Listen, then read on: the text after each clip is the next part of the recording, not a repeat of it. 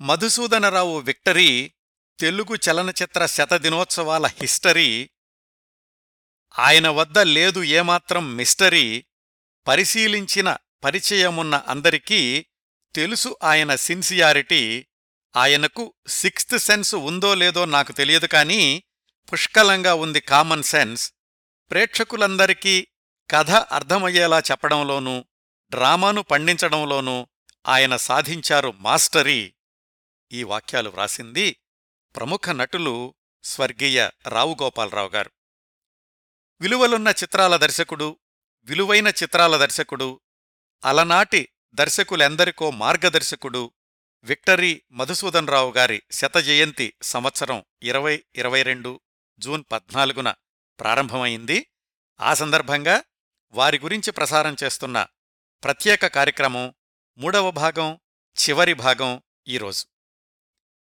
గత రెండు భాగాల్లో వి. మధుసూదనరావు గారి జీవితంలో ఆయన సినీ దర్శకుడు కావడానికి ముందు జరిగిన సంఘటనల్ని మొదటి భాగంలోనూ పూర్తిస్థాయి దర్శకుడయ్యాక పంతొమ్మిది వందల యాభై తొమ్మిది అరవై ఐదు మధ్యలో ఆయన దర్శకత్వంలో వెలువడిన పదమూడు చిత్రాల వివరాలు రెండవ భాగంలోనూ మాట్లాడుకున్నాం.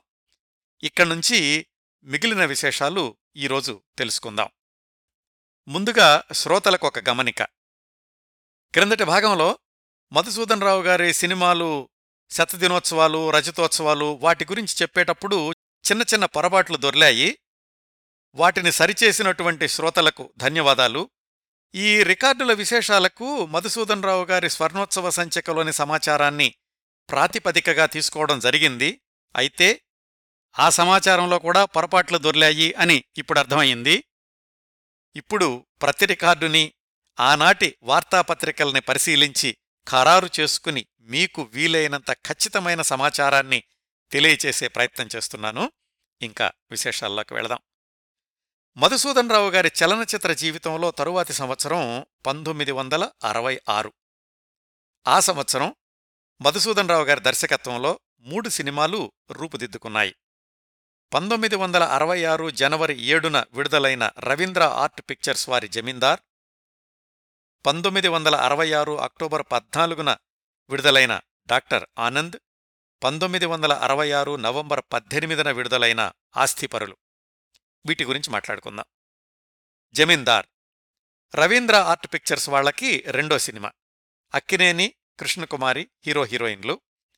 నిజానికి తమ్మారెడ్డి కృష్ణమూర్తి గారు నిర్మాతగా వచ్చిన తొలి చిత్రం లక్షాధికారిలోనే అక్కినేని నాగేశ్వరరావు గారు నటించాల్సి ఉంది. కాని ఆ సమయంలో ఆయనకు తీరిక లేకుండా ఉండడంతోటి రెండవ సినిమాలో తప్పక నటిస్తాను అని మాటిచ్చారు కృష్ణమూర్తి గారికి అక్కినేని నాగేశ్వరరావు గారు. అన్నమాట ప్రకారమే ఈ రెండవ చిత్రం జమీందార్లో అక్కినే నాగేశ్వరరావు గారు హీరో అయ్యారు. ఒక హిందీ సినిమా స్ఫూర్తితోటి మూల కథను తమ్మారెడ్డి కృష్ణమూర్తి గారే వ్రాసుకున్నారట. అయితే కథ మరింత బలంగా ఉండడానికి ఆల్ఫ్రెడ్ హిచ్కాక్ సినిమాలోని నలుగురు దొంగల భాగాన్ని చేరిస్తే బావుంటుంది అని దర్శకుడు మధుసూదనరావు గారు సూచించారు. రచయిత ముళ్ళపూడి వెంకటరమణ గారు. ముళ్ళపూడి గారిని సినిమా మాటల రచయితగా పరిచయం చేసింది కూడా మధుసూదనరావు గారే కదా? కథ పకడ్బద్దీగా వచ్చింది. సంగీత దర్శకుడు టి. చలపతిరావు గారు.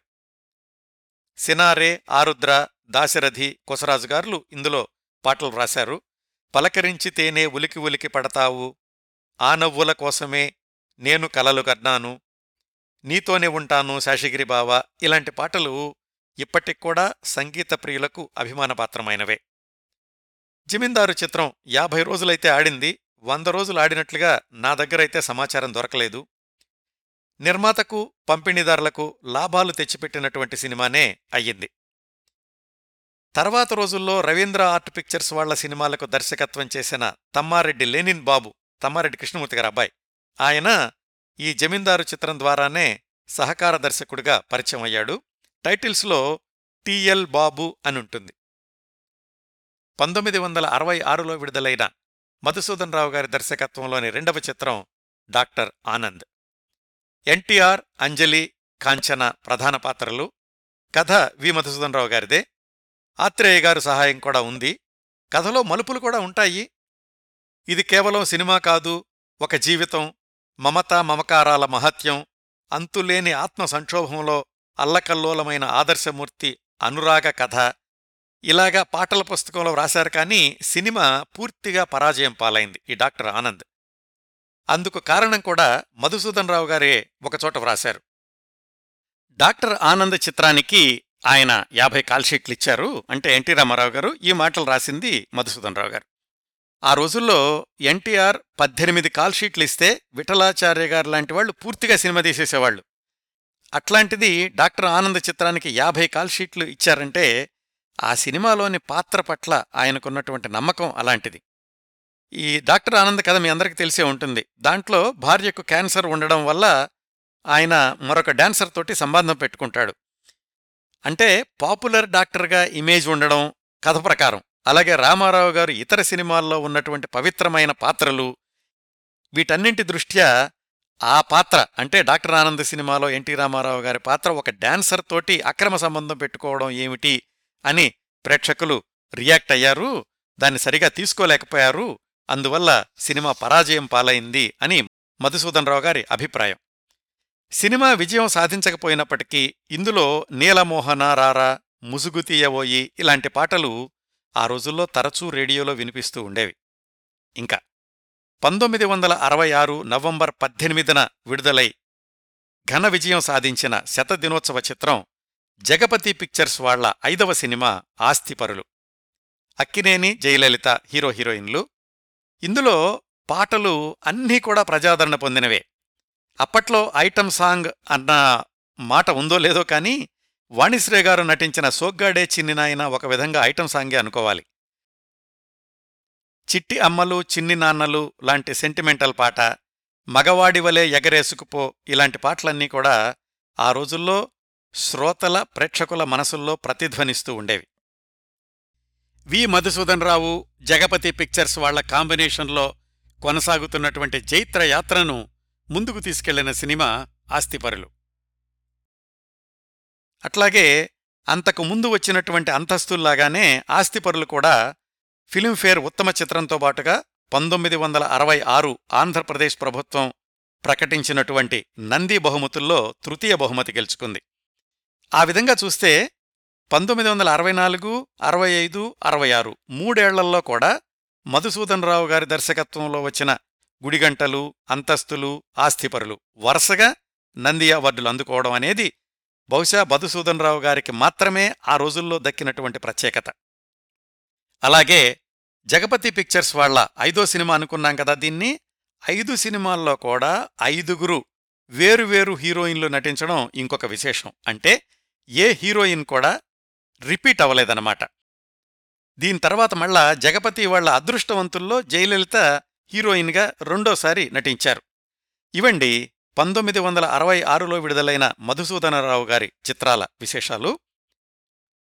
డాక్టర్ ఆనంద్ విడుదలైన రోజుల్లోనే మధుసూదనరావు గారి దర్శకత్వంలో మోటారు సుందరం పెళ్ళై అనే తమిళ చిత్రం పునర్నిర్మాణం మొదలవుతోంది అని వార్తలొచ్చాయి కానీ ఎందుకనో పంతొమ్మిది వందల అరవై ఏడులో మధుసూదనరావు గారి దర్శకత్వంలో ఒక్క సినిమా కూడా విడుదల కాలేదు.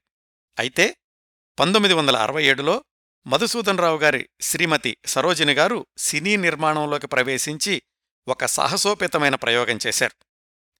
అత్యధిక శాతం మహిళా సాంకేతిక నిపుణులతో ఒక తెలుగు చిత్రాన్ని నిర్మించడం అనేది. వీరమాచనేని సరోజిని గారి గురించి మొదటి భాగంలో మాట్లాడుకున్నాం. వివాహం కాకముందు నుంచి కూడా ఆమె ప్రజానాట్య మండలి సాంస్కృతిక కార్యక్రమాల్లో క్రియాశీలకంగా పాల్గొంటూ ఉండేవాళ్ళు మధుసూదన్ రావు గారు మద్రాసు వచ్చిన తొలి రోజుల్లో సహాయ దర్శకుడిగా ఎత్తుపల్లాలు చవిచూస్తున్నటువంటి సమయంలో సరోజిని గారు గొప్ప మద్దతునిచ్చారు. ఎట్లాగంటే ఆ రోజుల్లో ఆర్థికంగా నిలబడడానికని ఆమె కొన్ని సినిమాలకు డబ్బింగ్ కూడా చెప్పారు పంతొమ్మిది వందల యాభైలలో.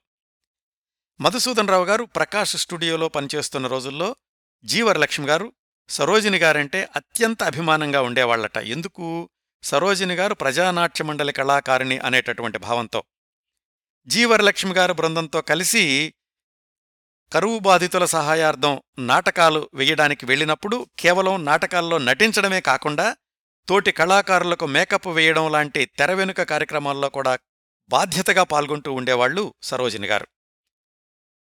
నాటకాలు బుర్రకథలు లాంటి కళారంగాల్లో ఇంత అనుభవం ఉన్న వీరమాచనేని సరోజిని గారు పంతొమ్మిది వందల అరవై ఏడు మధ్యలో మరికొంతమంది భాగస్వాముల్ని కలుపుకుని సొంతంగా సినిమా నిర్మించడానికి శ్రీకారం చుట్టారు. ఇరవై నాలుగు విభాగాల్లో పనిచేసే వందలాది మంది సాంకేతిక నిపుణులందరూ మహిళలే కావాలంటే అయ్యే పని కాదు కాబట్టి సినిమా నిర్మాణంలోని కీలకమైన విభాగాలన్నింటిలోనూ మహిళలే నిర్వహించాలి అనేది సరోజిని గారు ఆ సినిమా నిర్మాణాన్ని ప్రారంభించినటువంటి ధ్యేయం. ఆ క్రమంలో అత్యంత ప్రధానమైన దర్శకత్వ బాధ్యతల్ని మహానటి సావిత్రిగారికి అప్పగించారు. సావిత్రిగారికి ఇది మొట్టమొదటిసారిగా దర్శకత్వం చేసేటటువంటి అవకాశం. అంతకుముందు ఒకసారి దుక్కిపాటి మధుసూదనరావు గారు దర్శకత్వం చెయ్యండి అని అడిగినప్పుడు సావిత్రి గారు నవ్వే సూరుకున్నారు. సరోజిని గారు ఇలాగా అందరూ మహిళలతోటి తెలుగు సినిమా ప్రారంభిస్తున్నాము అన్న ప్రతిపాదన తీసుకొచ్చినప్పుడు దర్శకురాలిగా ఉండడానికి అంగీకరించారు సావిత్రి గారు. నిర్మాణ సంస్థ పేరు శ్రీమాతా పిక్చర్స్. ముందుగా ఆ సినిమాకి అనుకున్న పేరు చిన్నారి మనసులు. పంతొమ్మిది వందల అరవై ఏడు అక్టోబర్లో షూటింగ్ పనులు మొదలయ్యాయి. నిర్మాణం మధ్యలో ఉండగా సినిమా పేరుని చిన్నారి పాపలు అని మార్చారు. కథ నిర్వహణ సరోజిని గారే. ఇంకా సంగీతం పి. లీల కళాదర్శకత్వం మోహన సహాయ దర్శకత్వం కొప్పరపు సరోజిని నృత్య దర్శకత్వం రాజసులోచన. ఇలా కీలకమైన శాఖల్లో మహిళా సాంకేతిక నిపుణుల్ని సమకూర్చుకోగలిగారు సరోజిని గారు. జగ్గయ్య జమున షావుకారు జానకి బేబీ రోజారమణి ఇలాంటి వాళ్ళందరూ ప్రధాన పాత్రధారులు. చిన్నారి పాపల సినిమా పంతొమ్మిది వందల అరవై ఎనిమిది జూన్ ఇరవై ఒకటిన విడుదలైంది. మంచి కథ చిన్నపిల్లల సెంటిమెంట్ చక్కటి పాటలు మొదటిసారి అయినప్పటికీ విశేషమైనటువంటి నటనానుభవం ఉన్న సావిత్రిగారి దర్శకత్వం దర్శకత్వం. ఎన్నున్నప్పటికీ అనుకున్నంత ఘన విజయం సాధించలేదు. యాభై రోజులైతే నడిచింది. అయితే సినిమా నిర్మాణం మధ్యలో ఉండగా భాగస్వామ్యంలో ఉన్నవాళ్ళు కలిసి రాకపోవడంతోటి సావిత్రిగారే నిర్మాణ భారాన్ని తీసుకున్నారని ఆమెకు నష్టాలు వచ్చాయని ఆ తర్వాత ఈ సినిమానే మళ్ళీ తమిళంలో సావిత్రిగారే నిర్మిస్తే దానిలో ఇంకా నష్టాలొచ్చాయని ఇవన్నీ కూడా అప్పట్లో పత్రికల్లో వచ్చినటువంటి వార్తలు. అయితే అవేమీ నిజం కాదని సావిత్రిగారు ఈ సినిమాల వల్ల నష్టపోలేదని సావిత్రిగారి గురించి విశేషమైనటువంటి పరిశోధన చేసి మూర్తిగారు సోమరాజుగారులు వ్రాసినటువంటి పుస్తకంలో స్పష్టంగా తెలియచేశారు. ఎందుకంటే ఆ రోజుల్లోని సినిమా నిర్మాణ బడ్జెట్ల ప్రకారం సినిమా యాభై రోజులు ఆడితే కనీస నిర్మాణ వ్యయం రాబట్టుకునేటటువంటి అవకాశాలు ఎక్కువగా ఉండేవి. ప్రస్తుతం మన కార్యక్రమానికి సంబంధించినవి కాదు కాబట్టి ఇంకా లోతుగా ఆ వివరాల్లోకి వెళ్ళడం లేదు. త్వరలోనే చిన్నారి పాపలు సినిమా గురించి పూర్తిస్థాయి కార్యక్రమం చేస్తాను. అందులో ఈ సినిమా గురించి మరిన్ని విశేషాలు తెలుసుకుందాం. ఏదేమైనా మధుసూదనరావు గారి శ్రీమతి సరోజిని గారు చేసిన మహిళా సాంకేతిక నిపుణులతో సినిమా నిర్మించడం అనేది తెలుగు సినిమా చరిత్రలో ఒక రికార్డుగా నిలిచిపోయింది. మళ్ళీ మనం వి. మధుసూదనరావు గారి చలనచిత్ర జీవిత విశేషాలకొస్తే పంతొమ్మిది వందల అరవై ఎనిమిదిలో ఆయన దర్శకత్వంలో మంచి కుటుంబం లక్ష్మీ నివాసం రెండు సినిమాలు వచ్చాయి. రెండింటిలో కూడా పాటలన్నీ సంగీతపరంగా ప్రజాదరణ పొందినవే. ముఖ్యంగా లక్ష్మీ నివాసంలో ధనమేరా అన్నిటికీ మూలం మంచి కుటుంబంలో మనసే అందాల బృందావనం వీటి గురించి వేరే చెప్పాల్సిన అవసరం లేదు. మంచి కుటుంబం అనేది మోటార్ సుందరం పిళ్ళై అనే తమిళ సినిమాకి రీమేక్ లక్ష్మీనివాసం కూడా ఒక కన్నడ సినిమాకి రీమేక్. లక్ష్మీనివాసం చక్కటి విజయం సాధిస్తే మంచి కుటుంబం శతదినోత్సవ చిత్రం అయింది. వి. మధుసూదనరావు గారు అంటే విక్టరీ మధుసూదనరావు గారు అన్న పరిశ్రమ నమ్మకాన్ని నిలబెట్టినటువంటి సంవత్సరం పంతొమ్మిది వందల అరవై ఎనిమిది. అదే విజయ పరంపర పంతొమ్మిది వందల అరవై తొమ్మిదిలో కూడా కొనసాగింది. నిజానికి పంతొమ్మిది వందల అరవై తొమ్మిదిలో మధుసూదనరావు గారి చిత్రాల విజయాలు ఆయన్ను మరొక పది మెట్లు పైకెక్కించాయి అని చెప్పుకోవచ్చండి. పంతొమ్మిది వందల అరవై తొమ్మిది జనవరిలో విడుదలైన అదృష్టవంతులు శతదినోత్సవ చిత్రం జగపతి పిక్చర్స్ వాళ్ళకి మధుసూదనరావు గారు దర్శకత్వం చేసిన ఆరవ చిత్రం. దీని తర్వాత మళ్ళా ఇరవై సంవత్సరాల దాకా మధుసూదనరావు గారి దర్శకత్వంలో జగపతి పిక్చర్స్ వాళ్ళ సినిమా రాలేదు.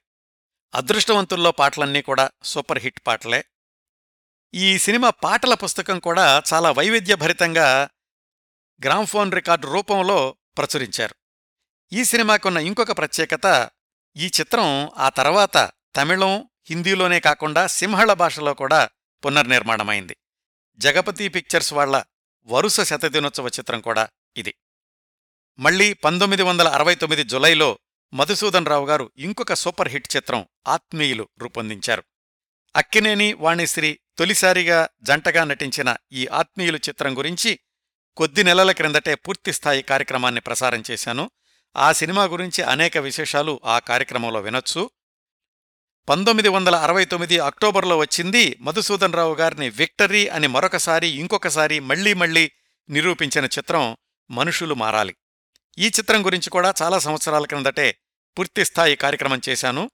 అందులో చోటు చేసుకోని మరికొన్ని ఆసక్తికరమైన విశేషాలు మనుషులు మారాలి చిత్రం గురించి ఈరోజు తెలుసుకుందాం. మనుషులు మారాలి జెమినీ పిక్చర్స్ బ్యానర్లో వచ్చింది కదా? ఈ చిత్రానికి మధుసూదన్ రావు గారిని దర్శకుడిగా తీసుకోవాలి అని నిర్ణయించుకున్నాక జెమినీ వాసన్ గారు స్వయంగా మధుసూదన్ రావు గారింటికొచ్చారు నిజానికి ఆ రోజుల్లో జెమినీ వాసన్ గారి స్థాయికి ఏ దర్శకుడికి కబురు పంపినా వాళ్ళు ఆయన దగ్గరికే వెళ్ళేవాళ్ళు అయితే ఎవరు ఏ స్థాయిలో ఉన్నా సరే మనకి వేరే వాళ్ళతోటి అవసరం ఉంటే మనమే వాళ్ళ దగ్గరికెళ్ళాలి అన్న పాఠాన్ని జమినీవాసన్ గారు చెప్పకనే చెప్పినట్లయింది. ఆ సూత్రాన్ని మధుసూదనరావు గారు జీవితాంతం పాటించారు అని ఆయన మేనల్లుడు నాగార్జున గారు చెప్పారు. ఆ తర్వాత మధుసూదనరావు గారు ఫిలిం ఇన్స్టిట్యూట్ ప్రారంభించాక దాని నిర్వహణలో సహాయం అడగడానికి మొదలి నాగభూషణ శర్మ గారు రాజా రామదాస్ గారు అలాగే చాట్ల శ్రీరాములు గారు వాళ్ళ ఇళ్ళకే వెళ్ళి మధుసూదనరావు గారు స్వయంగా అడిగారు. అంతేకాదు అవసరమైనప్పుడు గవర్నమెంట్ ఆఫీసు లాంటి వాటికి వెళ్ళేటప్పుడు కూడా ఆయనే స్వయంగా వెళ్ళేవాళ్ళు మీరెందుకండి వెళ్ళడం ఫలానా వాళ్ళతో చెప్పిస్తే చిటికలో పనైపోతుంది అని ఎవరైనా చెప్పినా కాని మృదువుగా తిరస్కరించడమే కాకుండా అలాంటి సందర్భాల్లో ఈ మనుషులు మారాలి సమయంలో జరిగినటువంటి జమినీవాసన్ గారి సంఘటనను గుర్తు చేసుకుంటూ ఉండేవాళ్ళు అది మనుషులు మారాలి ప్రారంభోత్సవానికి ముందు జరిగినటువంటి సంఘటన అయితే మనుషులు మారాలి నిర్మాణం పూర్తయ్యాక ఇంకో సంఘటన జరిగింది. సినిమా అంతా అయిపోయింది ఇంకా విడుదల కాలేదు మాతృక మలయాళ చిత్రం తులాభారం కంటే అద్భుతంగా వచ్చింది అన్న వార్త జమినీవాసన్ గారి దాకా వెళ్ళింది. ఆయన మధుసూదన్ రావు గారిని అభినందించి ఎల్లుండి చూస్తాను ప్రొజెక్షన్ ఏర్పాట్లు చేయండి అని చెప్పారు. అలా చెప్పిన జమినీవాసన్ గారు ఆ మర్నాడు పొద్దున్నే చనిపోయారు. మధుసూదన్ రావు గారికి అది పెద్ద షాక్. వాసన్ గారి మృతదేహాన్ని చూశాక ఆయనకు కన్నీళ్ళాగలేదు అంతటి వ్యక్తి అంతిమయాత్రను చిత్రీకరించాలి అని ఏర్పాట్లు చేస్తుంటే వాసన్ గారబ్బాయి బాలుగారు వద్దండి ఆ ప్రయత్నాలు ఆపేయండి అన్నారు. ఆయన కారణం కూడా చెప్పారు. మధుసూదనరావు గారు ఇలా అంటున్నానని మీరేమీ అనుకోకండి. నాన్నగారి మీద మీకున్న ప్రేమాభిమానాలు నాకు తెలుసు. అయితే చివరి రోజుల్లో నాన్నగారు నాకో మాట చెప్పారు. Balu after my death no camera should work on me. No statue of mine to be erected anywhere because all those things are for greater personalities than me అని అంచేత ఆయన అభిప్రాయాన్ని గౌరవిద్దాం అని. ఈ సందర్భాన్ని గుర్తు చేసుకుంటూ మధుసూదనరావు గారే ఒకచోట రాశారు. అది నాకొక దివ్య సందేశంగా మారింది అని. అందుకే ఆ తర్వాత పదేళ్ళకు మధుసూదనరావు గారి యాభై సినిమాలు పూర్తయిన సందర్భంలో ఆయన దగ్గర పనిచేసిన సహాయకులందరూ కలిసి సన్మానం చేస్తాము అంటే ముందుగా ఆయన ససేమిరా ఒప్పుకోలేదు. ఇది మీకోసం కాదు మేము కృతజ్ఞత తెలియచేసుకుంటున్నాం అని వాళ్ళంతా ఒప్పించారనుకోండి ఇంకా విశేషాలు తర్వాత చెప్తాను. ఏ మనిషైనా ఒక రంగంలో విజయం సాధించారు అంటే వాళ్ళ జీవితం నుంచి జీవితంలో పరిచయమైన ఇతర వ్యక్తుల నుంచి నిరంతరం ఏదో ఒక పాఠం నేర్చుకుంటూనే ఉంటారు అనడానికి ఇదిగో విక్టరీ మధుసూదన్ రావు గారి జీవితంలో జరిగినటువంటి ఈ సంఘటనలు గొప్ప ఉదాహరణ. ఇంకా దర్శకుడిగా మధుసూదన్ రావు గారి చిత్రాల రూపకల్పనలో ఎంత శ్రమించేవాళ్ళు ఎంతగా ఆ సినిమాలోని పాత్రలు కథలతోటి మమేకమైపోయేవాళ్ళు అనడానికి మనుషులు మారాలి సినిమా ద్వారా మాటల రచయితగా పరిచయమైన బొల్లిముంత శివరామకృష్ణ గారు ఒక వ్యాసంలో రెండు మూడు సంఘటనలు చెప్పారు. అవేమిటంటే మనుషులు మారాలి క్లైమాక్స్లో శారద గారికి ఒక సంభాషణ ఉంది. చివరకు నన్ను విషం కూడా మోసగించింది అని. ఎన్ని రిహార్సల్స్ చేసినా టేక్ మాత్రం ఓకే కావడం లేదు. చాలా టైం వృధా అవుతోంది అని సెట్లో ఉన్న వాళ్ళందరూ గుసగుసలాడుకుంటున్నారు. అప్పుడు బొల్లిముంత శివరామకృష్ణ గారే మధుసూదనరావు గారి దగ్గరికెళ్ళి ఆ కాస్త డైలాగుకి ఇంత శ్రమెందుకండి అన్నారు. అంటే మధుసూదనరావు గారేమో ఆ డైలాగుని ఎలా చెప్పిద్దామా అన్న దీక్షలో ఉన్నారేమో ఒకసారి కోపంగా బొల్లిముంత వారి వైపు చూశారు. మీరెందుకు ఆ డైలాగ్ రాశారు అని సీరియస్గా అడిగారు. కొన్ని క్షణాలయ్యాక ఆయనే చెప్పారు మళ్ళీ బొల్లిముంత గారితోటి. కథ మొత్తాన్ని ఒక్క డైలాగులో చెప్పే డైలాగ్ అది ఆ పాత్రను మొదట్నుంచి విధితో సహా అందరూ మోసగిస్తూనే ఉన్నారు. చివరకు చావాలి అని విషం తాగితే అది కూడా మోసగించింది. మనం అనుకున్నటువంటి ఈ భావం ప్రేక్షకులు అనుకునేటట్టుగా తీయాలి అందుకని శ్రమ పడుతున్నాను రెడీ అని మళ్ళీ ఆయన పనిలోకి వెళ్ళిపోయారు. అట్లాగే మనుషులు మారాలి షూటింగ్ సందర్భంలోనే ఇంకోసారిప్పుడో సీరియస్గా ఆ పక్కనున్నటువంటి ఆర్టిస్టులకి సీను చదివి వినిపిస్తున్నారు. వాళ్ళల్లో ఎవరో ఒకళ్ళు ఈయన వైపు కూడా చూడకుండా ఎక్కడో చూస్తూ ఆహా బావుంది బావుంది అన్నారట. అది గమనించారు మధుసూదనరావు గారు. చదివేటటువంటి ఫైలు విసిరికొట్టి వెళ్ళిపోయారు. వీటిని ధర్మకోపం అనేవాళ్ళు అని బొల్లిముంత శివరామకృష్ణ గారు రాశారు.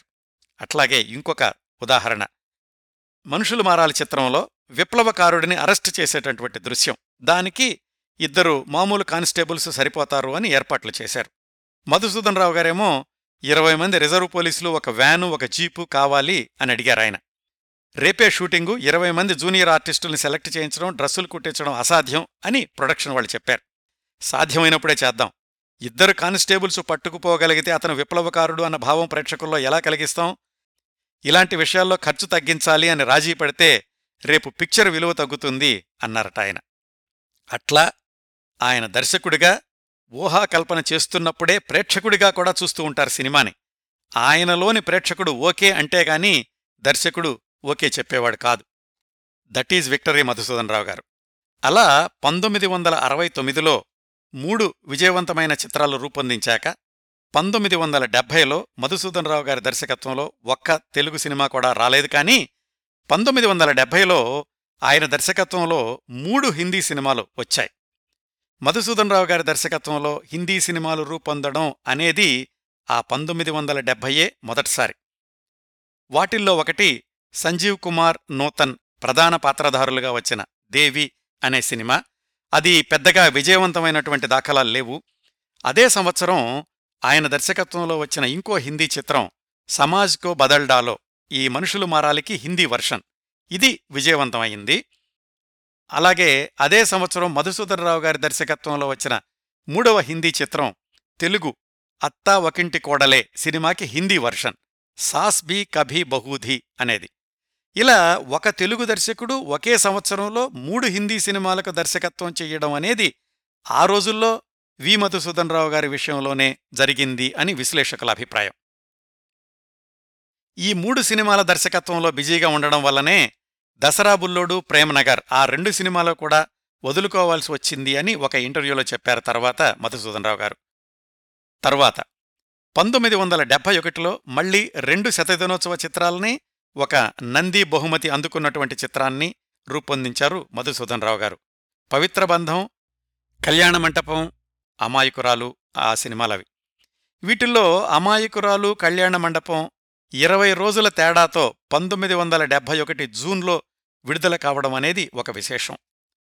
అమాయకురాలు సినిమా కూడా శతదినోత్సవ చిత్రం కావాల్సిందే కానీ ఆ చివర్లో వేరే సినిమా రావడంతోటి థియేటర్లో అవసరమై పెద్ద సెంటర్లలో శతదినోత్సవానికి ముందే అమాయకురాలు చిత్రాన్ని తీసేశారు. పెద్ద థియేటర్లలో తీసేశారు కదా అని చిన్న థియేటర్లో కూడా తీసేశారు. అందుకని అమాయకురాలు శతదినోత్సవ చిత్రం కాలేకపోయింది. కానీ ఆ సంవత్సరం రాష్ట్ర ప్రభుత్వం ఇచ్చినటువంటి నంది బహుమతుల్లో తృతీయ ఉత్తమ చిత్రంగా కాంస్య నందిని అందుకుంది. ఇంకా పంతొమ్మిది వందల డెబ్బై ఒకటి జూన్ ఇరవై ఐదున విడుదలైన మధుసూదన్ రావు గారి నిర్మాణం దర్శకత్వంలో వచ్చిన కళ్యాణ మంటపం. ఈ సినిమా గురించి కొన్ని విశేషాలు తెలుసుకోవాలి. ఇది కన్నడంలో పొట్టన్న కణగల్ దర్శకత్వంలో వచ్చిన పంతొమ్మిది వందల అరవై తొమ్మిది సంవత్సరంలోని గజ్జె పూజ అనే సినిమాకి తెలుగు రూపం. మనుషులు మారాలి విజయం తర్వాత మళ్ళీ స్త్రీ పాత్ర కేంద్రంగా ఉన్న కథ కోసమని వెతుకుతూ ఉంటే మధుసూదన్ రావు గారికి ఈ కన్నడ చిత్రం దృష్టికొచ్చింది. మధుసూదన్ రావు గారితో సినిమా నిర్మించడానికి ముందుకొచ్చినటువంటి నిర్మాత ఈ గజ్జె పూజ కథ విన్నాక వెనకెళ్ళిపోయాడు. అందువల్ల మధుసూదన్ రావు గారు నిర్మాతగా మారక తప్పలేదు. అయితే మనుషులు మారాలి సమాజ్కో బదల్డాలో ఈ చిత్రాలతోటి జెమినీ సంస్థతో ఆయనకు ఏర్పడిన అనుబంధం ఈ సందర్భంలో ఉపయోగపడింది. జమినీ వాసన్ బై బాలన్ ఈ సినిమాకి పెట్టుబడి పెట్టడానికి ముందుకొచ్చారు. ఒప్పందం ప్రకారం పదమూడు లక్షలు పెట్టుబడి పెట్టారు జెమినీ పిక్చర్స్ వాళ్ళు నిర్మాణ నిర్వహణలో జాగ్రత్తగా ఉండడంతోటి పదకొండు లక్షల్లోనే సినిమా నిర్మాణాన్ని పూర్తి చేసి మిగిలిన రెండు లక్షలు కూడా జమినీ వాళ్ళకిచ్చేశారు మధుసూదనరావు గారు.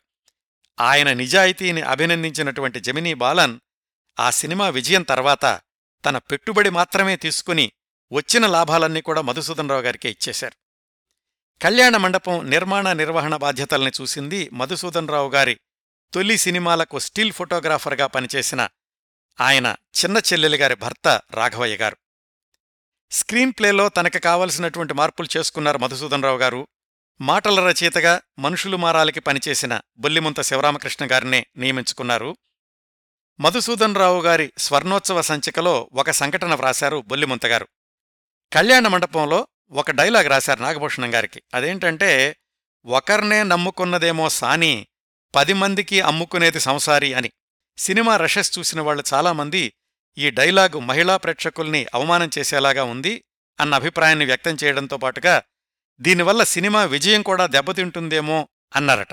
అదే విషయాన్ని బొల్లిముంతగారు మధుసూదనరావు గారితో చెప్పారు. పోనీ ఈ డైలాగ్ తీసేద్దామండి అని. అప్పుడు మధుసూదనరావు గారు అన్నారట ప్రేక్షకుల సంగతి అలా ఉంచండి. సినిమాలో ఆ సందర్భానికి ఆ పాత్ర ఆ డైలాగ్ పలకడం సమంజసమే అని మీరు నమ్ముతున్నారా అని. బొల్లిముంతగారు నేను నమ్మందే ఎలా రాస్తాను అన్నారట. సరే అయితే ఆ డైలాగ్ అలాగే ఉంచేద్దాం.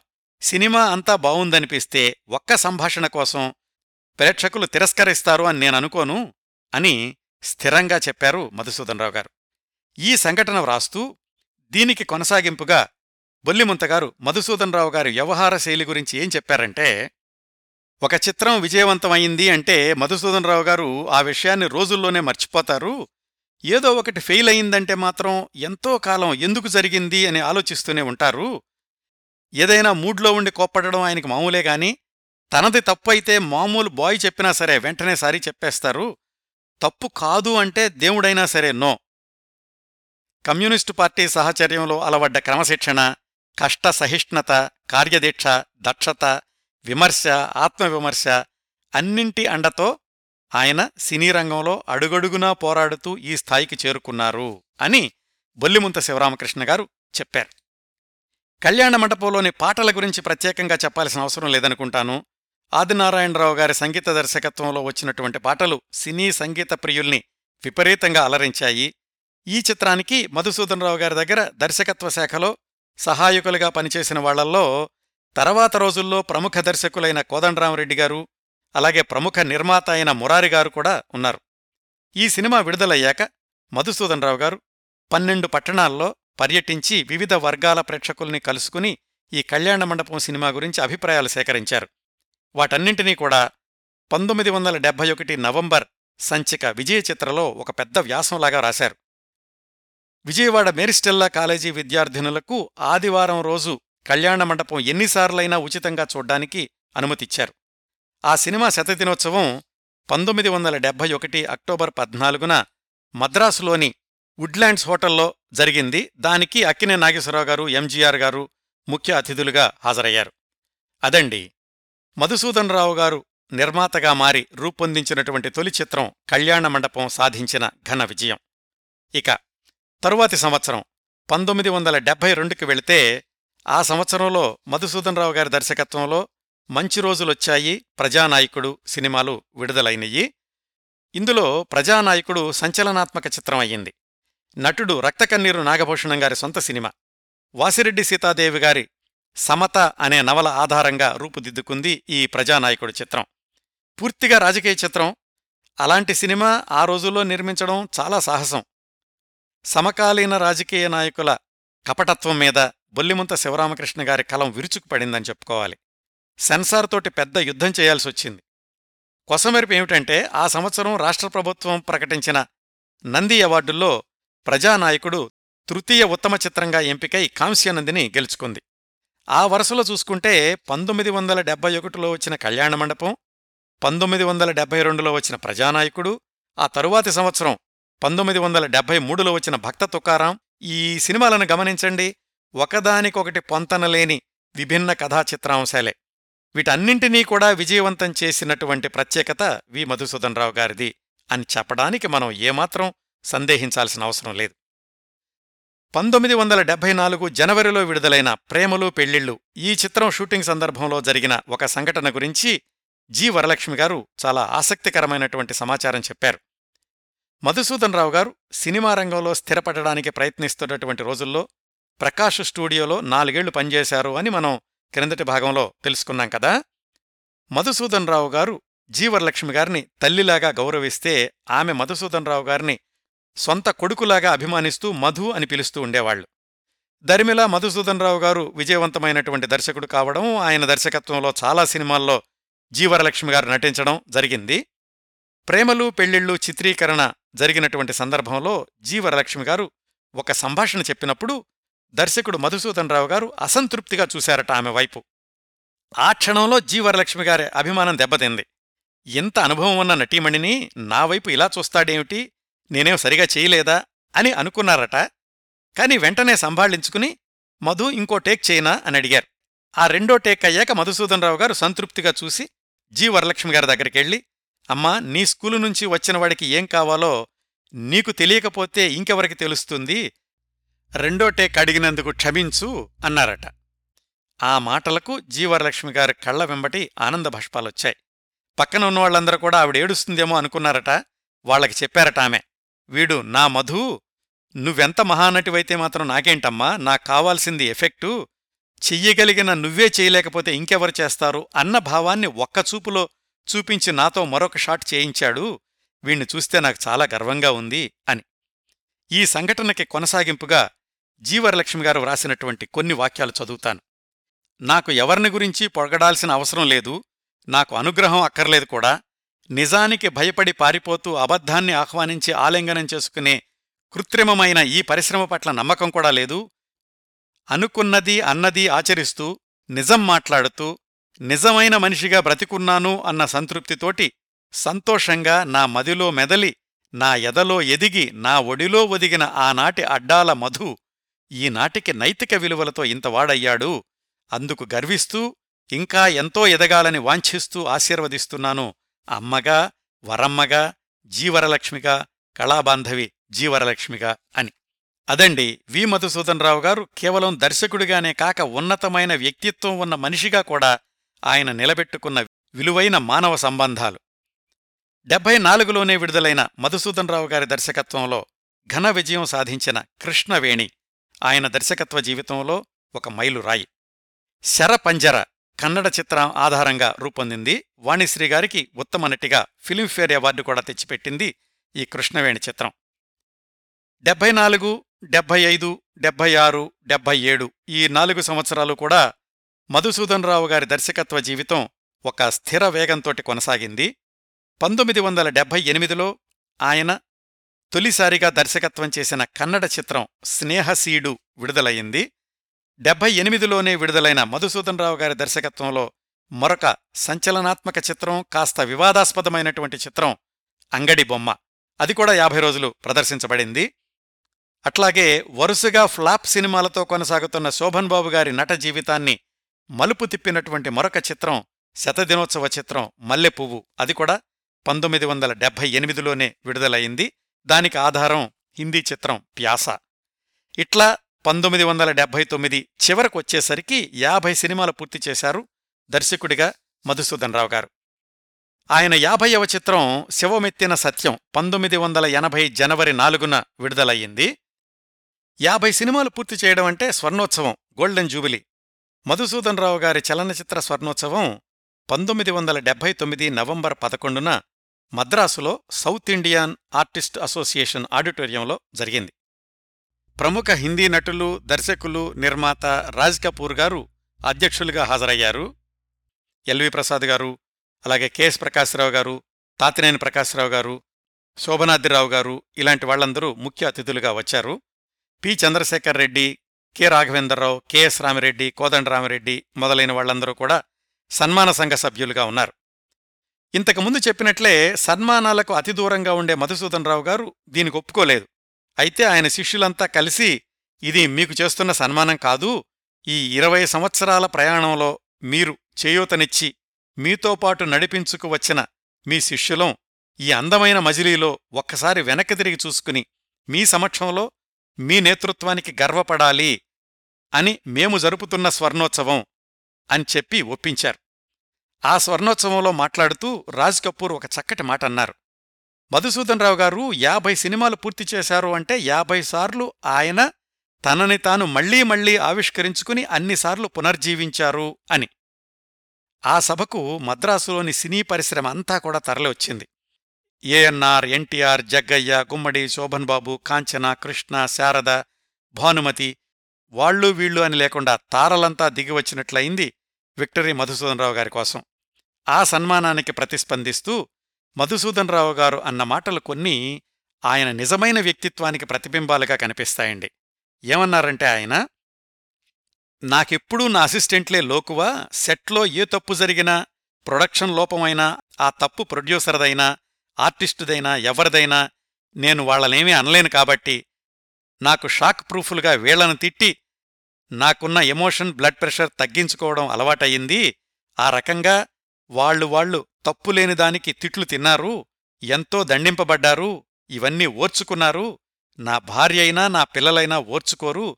కాని నా సహాయకులు ఈ యాభై ఆరు మంది నేను తిట్టిన దాన్ని పట్టించుకోకుండా మిగతావన్నీ పాటిస్తూ నాతో సహకరించి చేయగలిగారు కాబట్టే ఈ యాభై చిత్రాల దర్శకత్వం విజయవంతం కావడానికి వాళ్ళు ముఖ్యమైన కారణం.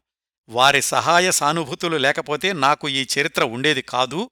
అందుకే వాళ్ళల్లో నాకంటే జీనియస్లున్నారు నాకంటే బెటర్ బాక్సాఫీస్ సినిమాలు తీసి నిరూపించుకున్న వాళ్ళు కూడా ఉన్నారు అని మాట్లాడుతూ ఇంకా ఏమన్నారంటే యాభై ఆరు మెరికల్ లాంటి ఒక ఫ్యామిలీ మెంబర్స్ లాంటి ఒకప్పుడు సేవకుల్లాంటి సహాయకులు లభించారు కాబట్టే కేవలం వారి యొక్క సహకారం వల్లనే ఇతరులకు సాధ్యం కానిది నాకు సాధ్యపడడం జరిగింది. అందువలనే యాభై చిత్రాలు పూర్తి చేయగలిగాను. ముఖ్యంగా నా సహాయకులు నా వల్ల ఇబ్బందులు పడ్డందుకు నేను రుణపడి ఉంటే మళ్ళీ ఈ కార్యక్రమం తలపెట్టి ఇంకా రుణగ్రస్తుణ్ణి చేశారు. ఈ రుణం ఈ జన్మలో తీరేలాగా కనపడ్డం లేదు. మా నిర్మాతలు నన్నెప్పుడూ కేవలం డైరెక్టర్గా కాకుండా నన్ను మిత్రుడిగా సన్నిహితుడిగా శ్రేయోభిలాషిగా వారి ఆత్మబంధువుగా చూశారు. వాళ్ళందరూ చూపిన మమతా మమకారాలు నాకు అలసట అంటే ఏమిటో తెలియకుండా యాభై చిత్రాల దాకా నన్ను నడిపించాయి అని చెప్పారు. ఈ సందర్భంలో ఒక విషయం ప్రస్తావించుకోవాలి.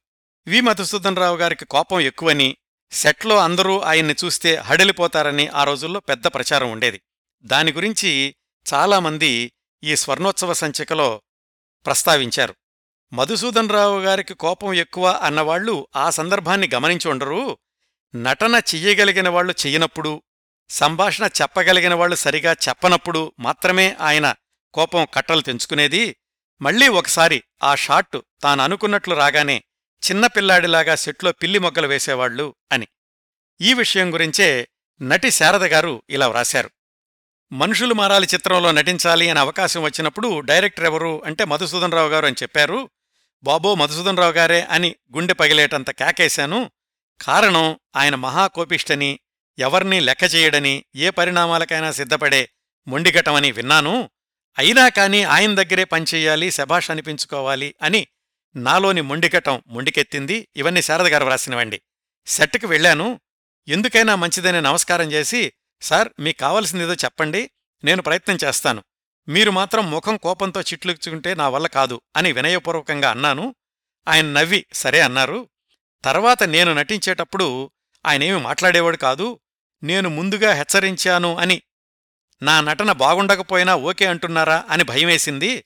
అంటే అప్పుడు ఆయన అన్నారు కాదమ్మా నేననుకున్న దానికంటే నువ్వు ఎక్కువే చేస్తున్నావు అని మనశ్శాంతి కలిగించారు.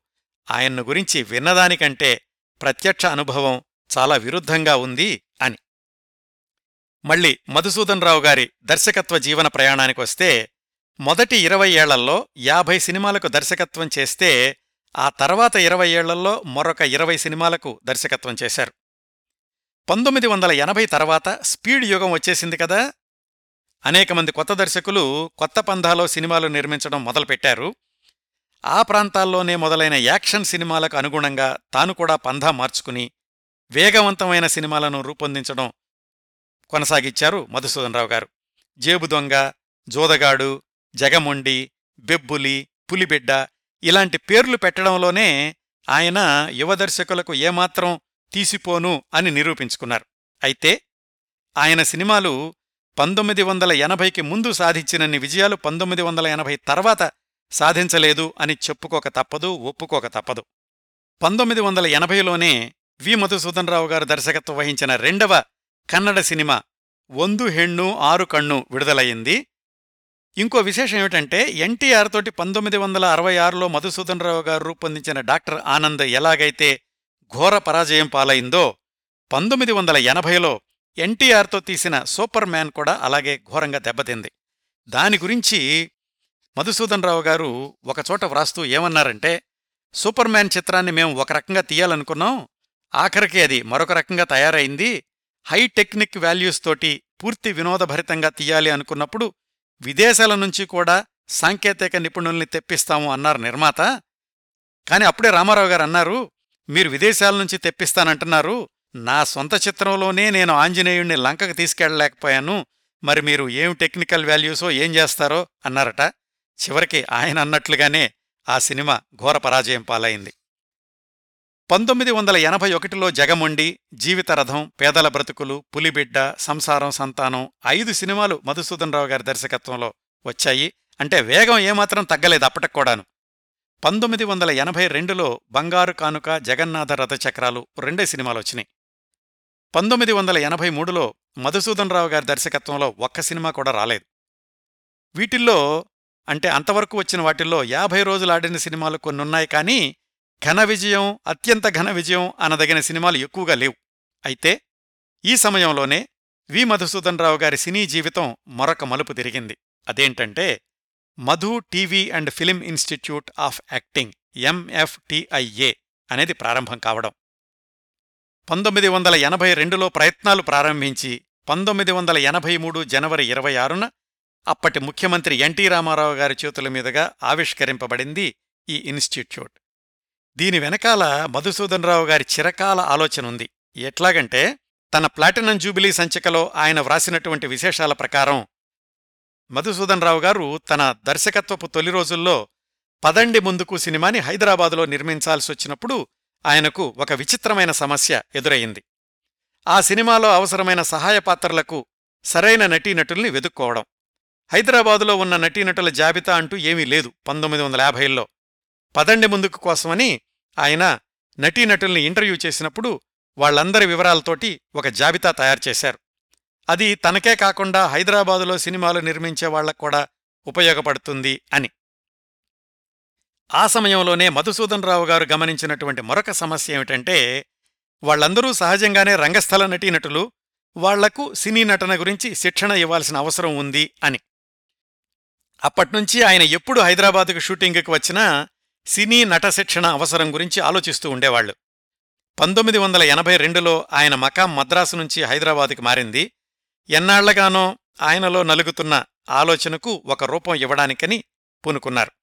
అప్పటికీ హైదరాబాదులో తెలుగు చిత్ర పరిశ్రమ వేగంగా విస్తరిస్తోంది. అప్పటి ముఖ్యమంత్రి భవనం వెంకట్రావు గారు అలాగే మధుసూదనరావు గారి మిత్రుడు నటుడు జగ్గయ్య గారు మధుసూదనరావు గారిని నటన శిక్షణాలయం ప్రారంభించడానికని ప్రోత్సహించారు. అప్పుడే రాజకీయ రంగ ప్రవేశం చేసిన ఎన్టీ రామారావు గారితో కూడా ఈ విషయం చర్చించారు మధుసూదనరావు గారు. ఆయన కూడా వెన్నుతట్టి ముందుకెళ్ళండి అని ప్రోత్సహించారు. నిజానికి ఎన్టీ రామారావు గారు రాజకీయాల్లోకి రాకుండా ఉండి ఉంటే ఇలాంటి నట శిక్షణాలయం ప్రారంభించడంలో ఆయనది ముఖ్య పాత్ర అయి ఉండేది అని కూడా మధుసూదనరావు గారు వ్రాశారు. ఎన్టీఆర్ ముఖ్యమంత్రి అయ్యాక ఆ హోదాలో ఆయన హాజరైన మొట్టమొదటి బహిరంగ కార్యక్రమం ఈ Madhu film and TV institute ఆవిష్కరణ. ఆ ఇన్స్టిట్యూట్కి శాశ్వత భవనం నిర్మించుకోవడానికని ఆంధ్రప్రదేశ్ ప్రభుత్వం ఐదేళ్ళలో వడ్డీతో సహా చెల్లించే షరతు మీద ఐదు లక్షలు అప్పిచ్చారు. ఆ తర్వాత ఇన్స్టిట్యూట్ నిర్వహణలో ఎన్ని సమస్యలు ఎదురైనప్పటికీ తీసుకున్నటువంటి అప్పుని అణాపైసలతో సహా వడ్డీతో సహా కట్టి పంతొమ్మిది వందల ఎనభై తొమ్మిదిలో తిరిగి చెల్లించేశారు మధుసూదనరావు గారు. పంతొమ్మిది వందల ఎనభై నాలుగు ఏప్రిల్ నాలుగున ఇన్స్టిట్యూట్ శాశ్వత భవనానికని శంకుస్థాపన చేశారు. అక్కినే నాగేశ్వరరావు గారు మధుసూదనరావు గారి చిరకాల మిత్రుడు తాతినేని ప్రకాశ్రావు గారు కనకాల దేవదాస్ గారు మొదలైన వాళ్ళందరూ కూడా ఆ శంకుస్థాపనకు హాజరయ్యారు. అన్నీ అనుకున్నట్లుగానే జరిగితే జీవితానికి అర్థమే ఉంటుందండి ఇన్స్టిట్యూట్ మొదటి రెండు సంవత్సరాల్లోనే ఇబ్బందుల పాలైంది. పంతొమ్మిది వందల ఎనభై ఐదులోనే మూసేయాల్సి వచ్చినటువంటి పరిస్థితులు ఎదురైన మధుసూదనరావు గారికి. అప్పుడు మధుసూదన్ రావు గారు డాక్టర్ మొదలి నాగభూషణ శర్మ చాట్ల శ్రీరాములు గారు అలాగే అంతకుముందు మద్రాసులోని ఫిలిం ఇన్స్టిట్యూట్ నడిపిన రాజా రామ్దాస్ గార్లతోటి చర్చించి వాళ్ళ సహాయం తీసుకుని పరిస్థితుల్ని చక్కదిద్ది ఇన్స్టిట్యూట్ వ్యవహారాల్ని మళ్ళీ పట్టాలెక్కించారు. అప్పణ్నుంచి ఎక్కడా వెనక్కి తిరిగి చూసుకునే అవసరం లేకుండా ఇప్పటికూడా Madhu film and TV institute for acting కొనసాగడం అనేది విశేషమే కాదు రికార్డు కూడా. పంతొమ్మిది వందల ఎనభై ఆరు జులై ఐదున మొట్టమొదటి బ్యాచ్కి స్నాతకోత్సవం నిర్వహించి సర్టిఫికెట్లిచ్చారు. ఆ బ్యాచ్లో శిక్షణ పొందిన వాళ్ళకి మధుసూదన్ రావు గారు దర్శకత్వం చేసిన నాగార్జున గారి మొదటి చిత్రం విక్రమ్లో కూడా అవకాశాలిచ్చారు. మొదటి పద్నాలుగు సంవత్సరాల్లో అంటే పంతొమ్మిది వందల తొంభై ఏడుకి మూడు వందల ముప్పై మంది ఆ సంస్థ నుంచి విజయవంతంగా నట శిక్షణ పూర్తి చేసుకున్నారు. వాళ్ళల్లో సినీ పరిశ్రమలో ఒక స్థాయికి చేరుకున్నటువంటి హీరో శ్రీకాంత్ చిన్న శివాజీరాజా ఆహుతి ప్రసాద్ అచ్యుత్ వినోద్ బాల సూర్య మొదలైన వాళ్ళందరూ ఉన్నారు. వీళ్ళల్లో కొంతమంది ఇంకా చాలామంది కూడా సినిమాల్లోనే కాకుండా అప్పుడే మొదలైన టీవీ ప్రాయోజిత కార్యక్రమాలు సీరియల్సు వీటిని రూపొందించడంలో కూడా మంచి పేరు తెచ్చుకున్నారు. దేవదాస్ కనకాల ఎన్కే భిక్షు అలాగే జట్ల వెంకటస్వామి నాయుడు చాట్ల శ్రీరాములు మొదలైన హేమాహేమీలు ఈ మధు ఇన్స్టిట్యూట్కి సారథ్యం వహించారు. మళ్ళీ మధుసూదన్ రావు గారి దర్శకత్వ జీవితానికొస్తే మధుసూదన్ రావు గారు పంతొమ్మిది వందల ఎనభైలలో కూడా తన నంది అవార్డుల సాంప్రదాయాన్ని కొనసాగించారు. పంతొమ్మిది వందల ఎనభై నాలుగులో ఆయన రామోజీరావు గారి కోసమని దర్శకత్వం చేసిన కాంచనగంగ చిత్రానికి ఆ సంవత్సరం నంది అవార్డు ద్వితీయ ఉత్తమ చిత్రంగా నిలిచింది. ఇంకా అదే సినిమాకి కథారచయిత్రి ఎద్దరపూడి సులోచనారాణి గారికి గేయరచయిత వేటూరు గారికి కూడా అవార్డులు దక్కాయి. సినిమా విజయంలో మాధుర్య ప్రధానమైనటువంటి పాటలు కీలకమైన పాత్ర వహిస్తాయి అన్న నమ్మకాన్ని చివరి వరకు కొనసాగించారు మధుసూదనరావు గారు. కాంచనగంగలోని బృందావని ఉంది యమునానది ఉంది వనిత లత కవిత అట్లాగే పంతొమ్మిది వందల ఎనభై ఆరులో అదే బ్యానర్కి మధుసూదనరావు గారు రూపొందించిన మల్లెమొగ్గలు ఆ సినిమాలోని ఏరుపక్క మా ఊరమ్మ ఇలాంటి పాటల్ని సంగీత ప్రియులు ఎప్పటికీ మర్చిపోలేరు. నాగార్జున గారి మొదటి సినిమా శతదినోత్సవ చిత్రం అయితే జగపతి బాబు గారి మొదటి సినిమా సింహస్వప్నం మాత్రం పరాజయం పాలైంది. ఆ సినిమా ఫెయిల్ అయ్యాక జగపతి బాబుని కలిసి చాలా బాధపడ్డారట సినిమా విజయవంతం చేయలేకపోయినందుకు మధుసూదనరావు గారు. ఆ సందర్భం గురించి చెబుతూ జగపతి బాబు గారు వ్రాశారు. నీ ఫస్ట్ ఫిలిం ఫ్లాప్ ఇచ్చినందుకు బాధపడుతున్నాను. ఈ సినిమా అపజయానికి నూరు శాతం కారణం నేనే అని మధుసూదనరావు గారు అన్నారు. ఆయన పెద్ద దర్శకులు ఎన్నో సూపర్ హిట్స్ ఇచ్చిన విక్టరీ మధుసూదనరావు గారు ఆ మాట అనడం ఆయన అత్యుత్తమ సంస్కారానికి నిదర్శనం అని జగపతి బాబు గారు రాశారు. ఈ సినిమాకి ముందు జగపతి బాబు కూడా కొంతకాలం మధుసూదనరావు గారి ఇన్స్టిట్యూట్లో శిక్షణ పొందారు. నా దగ్గరున్న సమాచారం ప్రకారం విక్టరీ మధుసూదనరావు గారు దర్శకత్వం చేసిన చిట్ట చివరి చిత్రం లవ్ కుష్ అనే హిందీ చిత్రం. పంతొమ్మిది వందల తొంభై ఏడు జులై ఇరవై ఐదున విడుదలయ్యింది. అప్పటికి మధుసూదన్ రావు గారి వయసు డెబ్భై ఐదు సంవత్సరాలు. ఆ వయసులో కూడా ఎంత చురుకుగా షూటింగ్ చేసేవాళ్ళు అనడానికి పెద్ద ఉదాహరణ ఈ లవ్ కుష్ అనేటటువంటి హిందీ సినిమానే. ఎలాగంటే జితేంద్ర జయప్రద ఆ రోజుల్లో ఎంతో బిజీగా ఉన్నటువంటి ఆర్టిస్టులు. వాళ్ళను కూడా పెట్టుకుని ఈ లవ్ కుష్ హిందీ సినిమాని వంద కాల్ షీట్లలో పూర్తి చేయగలిగారు. కాల్ షీట్ అంటే మీ అందరికీ తెలుసు కదా ఒకరోజు షూటింగ్ అన్నమాట. సుమారుగా ఎనిమిది గంటలు. అయితే ఇది పౌరాణిక చిత్రం కాబట్టి మేకప్ ఇదంతా వేసుకునేసరికి ఎనిమిది గంటలు కూడా షూటింగ్ చేయడం కుదరదు. ప్రతిరోజు పదకొండు గంటలైతే గాని మొట్టమొదటి షాట్ వచ్చేది కాదు. మధ్యలో లంచ్ బ్రేక్ అది తీసేసి మళ్ళీ అందరూ మేకప్ చేసుకుని ఇలాంటివన్నీ జరిగితే మధ్యాహ్నం మూడు తర్వాత షూటింగ్ మొదలై ఆరు గంటల వరకు సాగేది. అంటే రోజుకి ఎనిమిది గంటలు అనుకున్నా కానీ నాలుగు గంటల మించి షూటింగ్ జరిగేది కాదు. అయినా కానీ వంద కాల్ షీట్లు రోజుకు నాలుగు గంటల చొప్పున లెక్క పెడితే నాలుగు వందల గంటల్లో లవకుష్ నిర్మాణాన్ని పూర్తి చేయగలిగారు మధుసూదనరావు గారు తన డెబ్బై ఐదు సంవత్సరాల వయసులో. ఇంకా గమనించాల్సింది ఏంటంటే తన చివరి సినిమా ఈ లవకుష్కి ముందు ఏడెనిమిది సంవత్సరాల మధుసూదనరావు గారు సెట్స్ మీద లేరు. అంటే ఆయన దర్శకత్వంలో ఏ సినిమా రాలేదు. అయినా కానీ అంత వేగంగా చిత్రీకరించడం మధుసూదనరావు గారు విక్టరీ ఎందుకయ్యారో చెప్పకనే చెబుతుంది. ఈ సినిమాకి నెల రోజుల ముందే పంతొమ్మిది వందల తొంభై ఏడు జూన్ పద్నాలుగున హైదరాబాదులో మధుసూదనరావు గారు డెబ్బై ఐదు సంవత్సరాలు నిండిన సందర్భంలో ప్లాటినం జూబిలీ ఉత్సవం జరిగింది. అప్పటి ముఖ్యమంత్రి చంద్రబాబు నాయుడు గారు హాజరయ్యారు. ఆ సందర్భంలో మధుసూదనరావు గారు తనతోటి చిత్రాలు నిర్మించిన నిర్మాతలు ఎందరికో సన్మానం చేశారు. పంతొమ్మిది వందల తొంభై ఏడు తర్వాత మధుసూదనరావు గారి దర్శకత్వంలో ఏ సినిమా రాలేదు. కానీ ఆయన తీద్దాము అనుకుని ప్రణాళికలన్నీ సిద్ధం చేసుకుని కార్యరూపం దాల్చని సినిమాలు కొన్నున్నాయండి. వాటిల్లో ఒకటి దగ్గుపాటి వెంకటేశ్వరరావు గారితో నిర్మిద్దామనుకున్న భగత్ సింగ్. దీనిలో ప్రముఖ మలయాళ నటుడు మమ్ముట్టి గారిని చంద్రశేఖర్ ఆజాద్ పాత్రకి అనుకున్నారు. ఈ సినిమా కోసమని మధుసూదనరావు గారు పంజాబ్ అంతా కూడా విస్తృతంగా పర్యటించారు. మధుసూదనరావు గారు తెలుగు సాహిత్య ప్రేమికుడు పుస్తకాలు ఎక్కువగా చదువుతుండేవాళ్ళట ఆ విధంగా ఆయన బాగా అధ్యయనం చేసింది చలం సాహిత్యం. చలంగారి మైదానం నవలను అంతర్జాతీయ స్థాయిలో ఉన్నత ప్రమాణాలతో నిర్మిద్దామనుకున్నారట అది కూడా కార్యరూపం దాల్చలేదు. మధుసూదనరావు గారు తీద్దామనుకుని చేయలేకపోయినటువంటి మరొక నవల అడవి బాపిరాజు గారి గోన దీనిలో యుద్ధ దృశ్యాల కోసమని చాలా వివరంగా స్క్రిప్టు స్క్రీన్ప్లే కూడా తయారు చేసి పెట్టుకున్నారు. రూపుదాల్చని ఈ సినిమా స్క్రిప్ట్లు అంటే ఆయనకు ఎంత ప్రాణం అంటే చిట్ట చివరి వరకు కూడా ఆయన అనారోగ్యంగా ఉన్న రోజుల్లో ఎవరొచ్చినా గాని వాళ్ళ దగ్గర ఎంతో ప్యాషన్ తోటి ఈ సినిమాల గురించి చర్చిస్తూ ఉండేవాళ్ళట ఈ సందర్భంలోనే మధుసూదనరావు గారి వ్యవహార శైలి గురించి కొన్ని సంగతులు తెలుసుకుందాం. అప్పట్లో చాలామంది విజయవంతమైనటువంటి దర్శకుల్లాగానే పూర్తి స్క్రిప్టు సంభాషణలు సిద్ధమైతే తప్ప ఆయన షూటింగ్కి వెళ్ళేవాళ్ళు కాదు.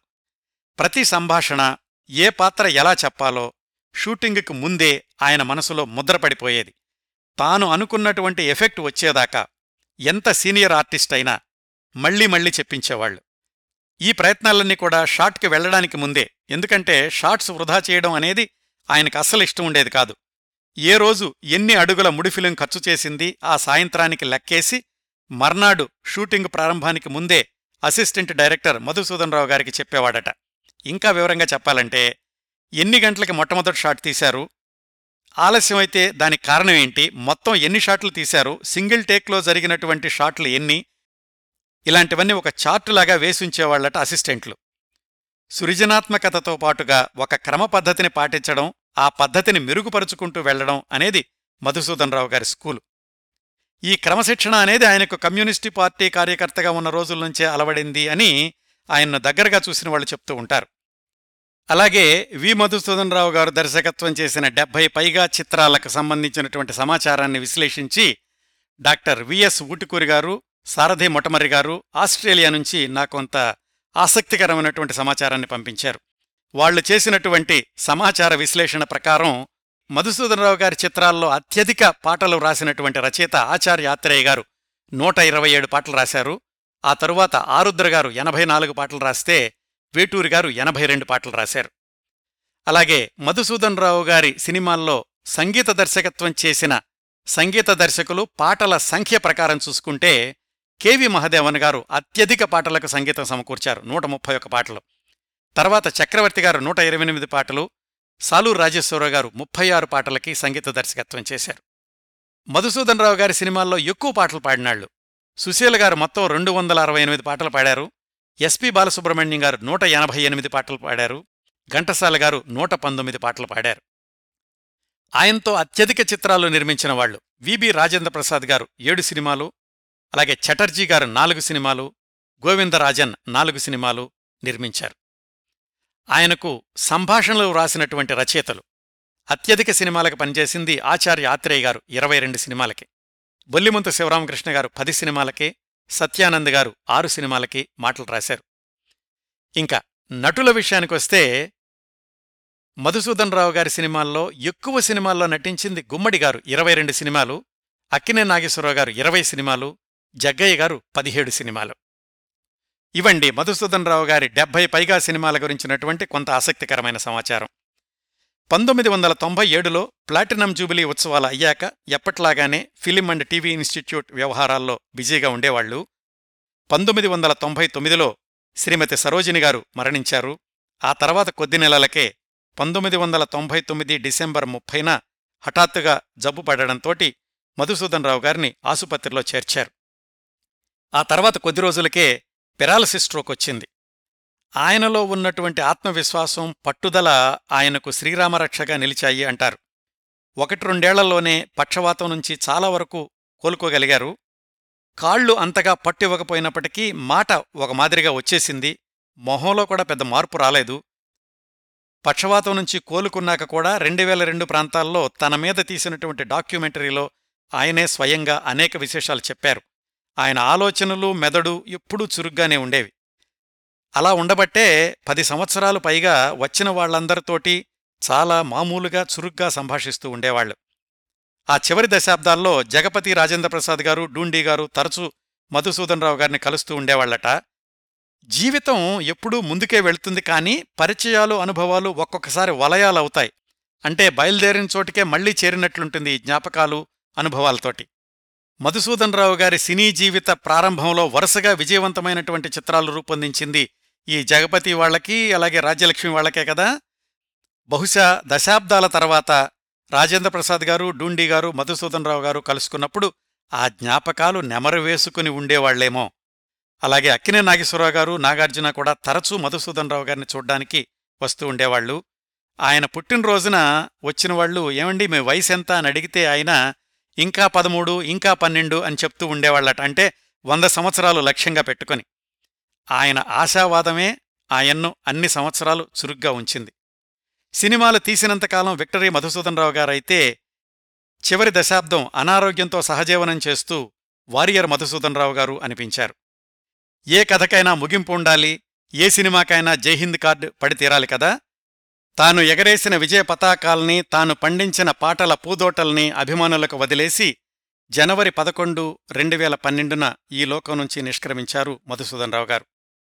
తెలుగు సినిమా చరిత్రలో విక్టరీ మధుసూదన్ రావు గారిది ఖచ్చితంగా ఒక సువర్ణాధ్యాయం. అందుకు సాక్ష్యం ప్రేక్షకుల హృదయాల మీద ఆయన చిత్రాలు వేసిన చెరిగిపోని ముద్రలు ప్రేక్షకుల మనసుల్ని అందాల బృందావనాలుగా మార్చిన ఆయన సినిమాల్లోని పాటలు. ఈ కార్యక్రమానికి చివరగా డాక్టర్ నాగభైరవ కోటేశ్వరరావు గారు మధుసూదన్ రావు గారి గురించి వ్రాసిన ఒక కవితను చదువుతాను. కృషికి మనీషత్వం కల్పించిన ఋషివి నువ్వు చెమట బిందువును చైతన్య స్రవంతిగా మార్చిన స్థితప్రజ్ఞుడవు నువ్వు. గోలీ సోడా కొట్టినప్పుడే గొప్పతనాల క్రీడలో సెంచరీ కొట్టావు. మీకు మొట్టమొదటి భాగం గుర్తుంటే చెప్పాను. మధుసూదన్ రావు గారు చాలా చిన్నప్పుడే చదువుకోవడానికి డబ్బుల్లేక ఆయన ఊరూరు తిరిగి గోలీ సోడాలమ్మారు అని దాన్ని గుర్తు చేస్తూ రాశారు నాగభైరవ కోటేశ్వరరావు గారు. గోలీ సోడా కొట్టినప్పుడే గొప్పతనాల క్రీడలో సెంచరీ కొట్టావు. విదేశీ వస్త్రాల్ని దహనం చేసి స్వదేశీ దస్త్రాల అభిమానాలు ఆరపోశావు. రంగస్థలం మీద భంగం ఎరుగని బావుటాగా నిలిచావు. బొమ్మ కట్టిన సత్తాగల మొనగాడ కమ్మని కలల్ని నిజం చేసుకున్న మగాడా? అమ్మ లేకపోతేనేం అమ్మతనం గుండెల్లో గుబాళించేటప్పుడు ఒక్క మనుషులు మారాలి చాలు. ఆలోచనలకి చిక్కని స్థిరత్వమివ్వడానికి ఒక్క పదండి ముందుకు చాలు. దిక్కుల్లో దేశభక్తి ప్రవహింపచేయడానికి ఒక్క కళ్యాణ మండపం చాలు. కాలం నుదుట కొత్త తిలకం దిద్దటానికి దర్శకత్వానికి కొత్త పరిమళం అద్ది చిత్రశిల్పానికి కొత్త రంగును దిద్ది తెలుగువాడి వాడికి బెరామీటర్ నువ్వు తెలుగువాడి వేడికి ధర్మామీటర్ నువ్వు. నీ సంకల్పం సినిమా అయితే నీ ఆలోచన బాక్సాఫీస్ హిట్ అయ్యింది. సినిమా కేదారాల్లో శతదినోత్సవాలు పండించిన రైతువు నువ్వు నీకు డెబ్భై ఐదా. అబద్ధం. కాంతికి వయస్సుండదు కళాతపస్వి చిరునామా చెదరదు. డెబ్బై ఐదు సంవత్సరాలే కాదండి. మధుసూదన్ రావు గారు మరణించి పది సంవత్సరాలైనప్పటికీ ఇప్పటికీ ఎప్పటికీ కూడా మధుసూదన్ రావు గారిని ఆయన రూపొందించిన సినిమాల్ని ప్రేక్షకులు మర్చిపోలేరు. ఇప్పుడు మధుసూదన్ రావు గారి కుమార్తె వాణి గారు ఈ కార్యక్రమం కోసమని ప్రత్యేకంగా పంపించిన సందేశాన్ని విందాం చూద్దాం. ధన్యవాదాలు వాణిగారు ఇప్పుడు వి. మధుసూదన్ రావు గారి మేనల్లుడు నాగార్జున గారు పంపించిన సందేశం విందాం. కిరణ్ ప్రభ గారు మా మేనమామ మధుసూదన్ రావు గారి గురించి మీరు ప్రసారం చేస్తున్న ఈ కార్యక్రమ పరంపర బహుశా ఆయన గురించి రూపొందిన ఏకైక సమగ్ర కార్యక్రమం. ఇంత సమాచారం ఇంకెక్కడా లభ్యం కావటం లేదు. మీ షోలో మేం మాట్లాడటం అంటే ఎటు తిప్పినా మీకు కృతజ్ఞతలు చెప్పాలన్న కోరిక వలన మాత్రమే. ఇవి కాకుండా ఒక్క చిన్న విషయం చెప్పటం మర్చిపోకూడదు అనుకున్నది ఒకటి ఉంది మధుసూదనరావు గారి నుంచి కష్టపడటం అలవర్చుకుంటే మనమందరము లాభపడతామన్న నిజానికి నిదర్శనం నాకు నా పిల్లలకు అలవడిన కృషి మార్గం. దానికి లభించిన చిన్న చిన్న గుర్తింపులు. మధుసూదనరావు గారికి లభించింది ఏది? అదృష్టం వలన మాత్రమే కాదు. ఆయన శ్రమకు తగ్గ ఫలితం. ఇది మనందరికీ వర్తించే సూత్రమే కదా. కష్టపడినా కలిసి రాకపోవటం అన్నది వ్యతిరేక పరిస్థితుల ప్రభావం అని ఒప్పుకుంటూనే కష్టపడకుండా ఏదీ సాధ్యపడదన్నది మధుసుందరా గారి నమ్మకం మీ నమ్మకం కూడా అని నాకు తోస్తున్నది. మీరు మొదటి రెండు భాగాల్లో విశదీకరించిన విక్టరీ మధుసూదన్ రావు గారి జీవిత విశేషాలు ఆయనకు సఫలత చేకూర్చిన జీవన సూత్రాలు విన్న తర్వాత నాకు ఆశ్చర్యం సంబరం కలిగించిన విషయాలు చెప్పాలన్న కోరిక బలంగా కలిగింది. అద్భుతం అనిపించిన మొదటి విషయం ఒక వ్యక్తి తనకు తానుగా ఒంటరిగా ఇంత విస్తృతంగా సమాచారం పోగు చేయటం ఎలా సంభవం అన్నది. రెండవది గతించిన కాలానికి సంబంధించిన విషయాలపై ఇంత ఖచ్చితత్వం సాధించటం ఎలా వీలైనది అన్నది. మూడవది మధుసూదన్ రావు గారిని ఎప్పుడూ కలవకపోయినా ఆయన సుదీర్ఘ జీవనంలోని ముఖ్యమైన మూల సారాంశాన్ని గుర్తించగలగటం. ఇక నేను జోడించగలిగిన మాటలు రెండే. మొదటిది కిరణ్ ప్రభ గారు మధుసూదన్ రావు గారికి మీకు ఉన్న పోలికలు నేను గమనించాను. మీరిద్దరూ కష్టం ఎరిగిన వారే కష్టానికి వెరువని వారే సాఫల్యానికి కష్టాన్ని మాత్రమే ఏకైక మార్గంగా గుర్తించినవారు. కష్టానికి అవసరమైన తోడుగా క్రమబద్ధతను కూడా ఎంచుకున్నవారు కావటం. రెండవది ఇంకొక సార స్వారూప్యత. ప్రపంచ ప్రఖ్యాత హిందీ కథానాయకుడు నిర్మాత రాజకుమార్ గారు మధుసూదన్ రావు గారి గురించి వారి స్వర్ణోత్సవ సభా వేదికగా చెప్పిన మాటలు మీకు కూడా వర్తిస్తాయి. యాభై కానీ వంద కానీ ఇంకా ఎన్నైనా కానీ జీవితాలను తమవిగా అనుభవంలోకి తెచ్చుకొని పునఃప్రతిష్ఠించి ఇతరులకు చూపగలగటం అన్న గొప్ప ఘనత. మరొకసారి మీకు మధుసూదన్ రావు గారి జీవిత విశేషాలు తెలుసుకుని ఆనందిస్తున్న శ్రోతలకు కృతజ్ఞతలు. మీ నాగార్జున. ధన్యవాదాలు నాగార్జున గారు. మీరు వాణి గారు అందించిన సమాచారం ఈ కార్యక్రమం యొక్క సాధికారతకు ఎంతగానో ఉపయోగపడింది. మీ ఇద్దరికీ మరొకసారి కృతజ్ఞతలు తెలియచేస్తున్నాను. శ్రోతలారా ఇవ్వండి. వీరమాచనేని మధుసూదన్ రావు గారు విక్టరీ మధుసూదన్ రావు గారి గురించి నేను సేకరించగలిగినన్ని విశేషాలు ఈ కార్యక్రమాన్ని ఇంతటితో ముగిస్తున్నాను. ఈ కార్యక్రమాలను ఆదరించి అభిమానిస్తున్న శ్రోతలందరకు హృదయపూర్వకంగా కృతజ్ఞతలు తెలియచేస్తున్నాను.